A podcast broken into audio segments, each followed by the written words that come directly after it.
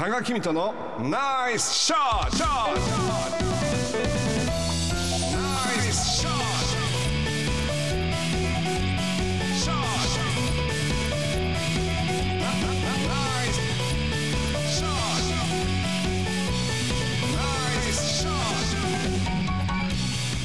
このコーナーは多賀さんが普段気になることや伝えたいことをお話ししています。今日はこの時間にお送りします。ポッドキャストで配信中。スマホやパソコンでポッドキャストのアプリをダウンロードしてお楽しみください。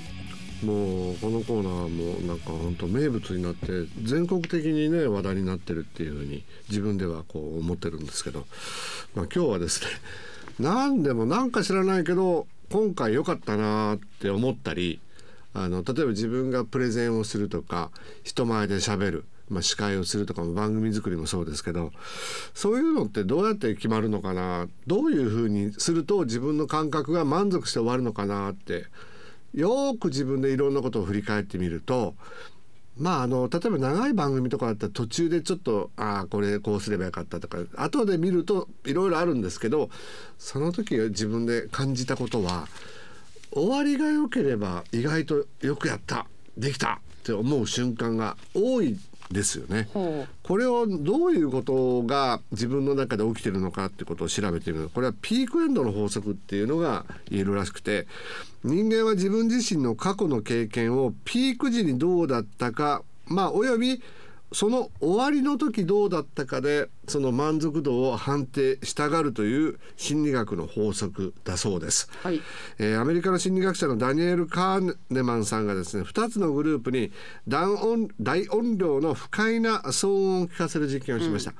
A のチームには、まあ、90デシベルぐらいでグーングーンワンワンワンってやってそれを続けてまた2回グーングーングーングー同じようにやります。で B のグループは同じように1回ギャンギャンギャンギャン2回もギャンギャンギャンギャン続けて3回目だけギャンギャンギャンギャンをちょっと落としてみました。となると騒音体験の不快さの評価は1番目のグループの人たちよりも2回目の人の方が低かったそうです。あはうん、あ最後のが静かだとつまあいいかってなるんですか？そうなってるんです。回数は多いにもかかわらずよ。だからこれは人は体験体験は最後にどう感じるかで全体的な印象をつけたがるという性質を持ってるということ。はあこれはビジネスでもよく応用されてるっていうのがあこれ言われたらよくあるなっていうのはあの例えば買い物をします接客業お店に入ったと想像してみてください。あのマニュアル通りに、まあ、店員さんが例えば来店しました。店の巡回僕らします。服の選択試着支払いなどがあります。それでお客さんは店のでいろんな体験をしますけれども全ての印象はどこで決まるでしょレジ。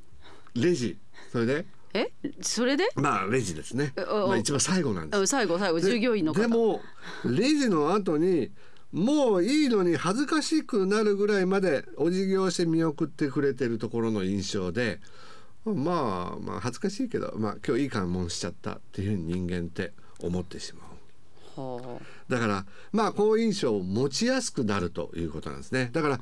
どんだけ頑張ってやってもレジで「あもう次の人がいるから早くして」って言われちゃうともうあそこ行かないかもみたいな。言わないと思いますけどね、まあんまり。あ、そう思ってしまう可能性があって まあ感じ悪いとねとにかく最後なんです。だからまあ例え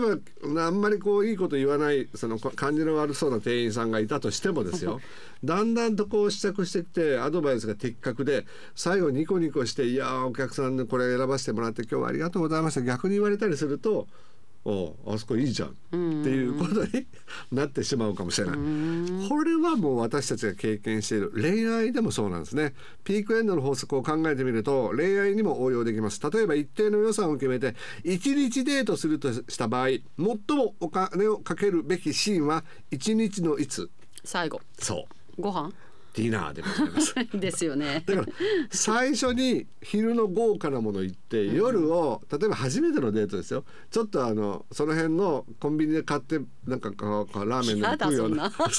そんなの絶対嫌でしょ。そうなるとよくないらしい。そうでしょうね。いかにランチが豪華でもダメなああなるほどの。ね。だったら、えーそのちょっとその辺でつまみ食いできるようなのはランチにして。夜はお金をかけてしあっかりやりましょうと。なるほど。でディナーが盛り上がりました。だらだら話したい気持ちもありますけれどもそこはぐっと我慢して少し話足りないぐらいで開催するとああもう一回会いたいなって思ってお互いにくれるかもしれないということです。ですから全てはですねドラマとかも実はそういうところで次のシーンを見せるために一番力入れるのは、まあ、僕なんかは僕は韓流ハマってますけど最後の30秒なんですよ。えー、っていうんでまた次を見てしまうという。まあ、その辺もうまく人間の、えーピークエンドの法則っていうのがあるんですけどいかがですか？やっぱりそういうの感じたことありますか？うーん。まあまあお店最初なんかあんまり印象良くないなと思っても帰る時にお話しした印象がいいと、あもう最初の嫌だなと思った気持ちは抑えられますよね。よね。なくなりますよね。不思議ですよね。うん絶対に。だからあの最初気分悪いやつだなっていう友達なんかの作る時もでもやっぱりこう最後に別れたそのじゃあ元気でねって言った時のことをやっぱり覚えてるんですよね。ね。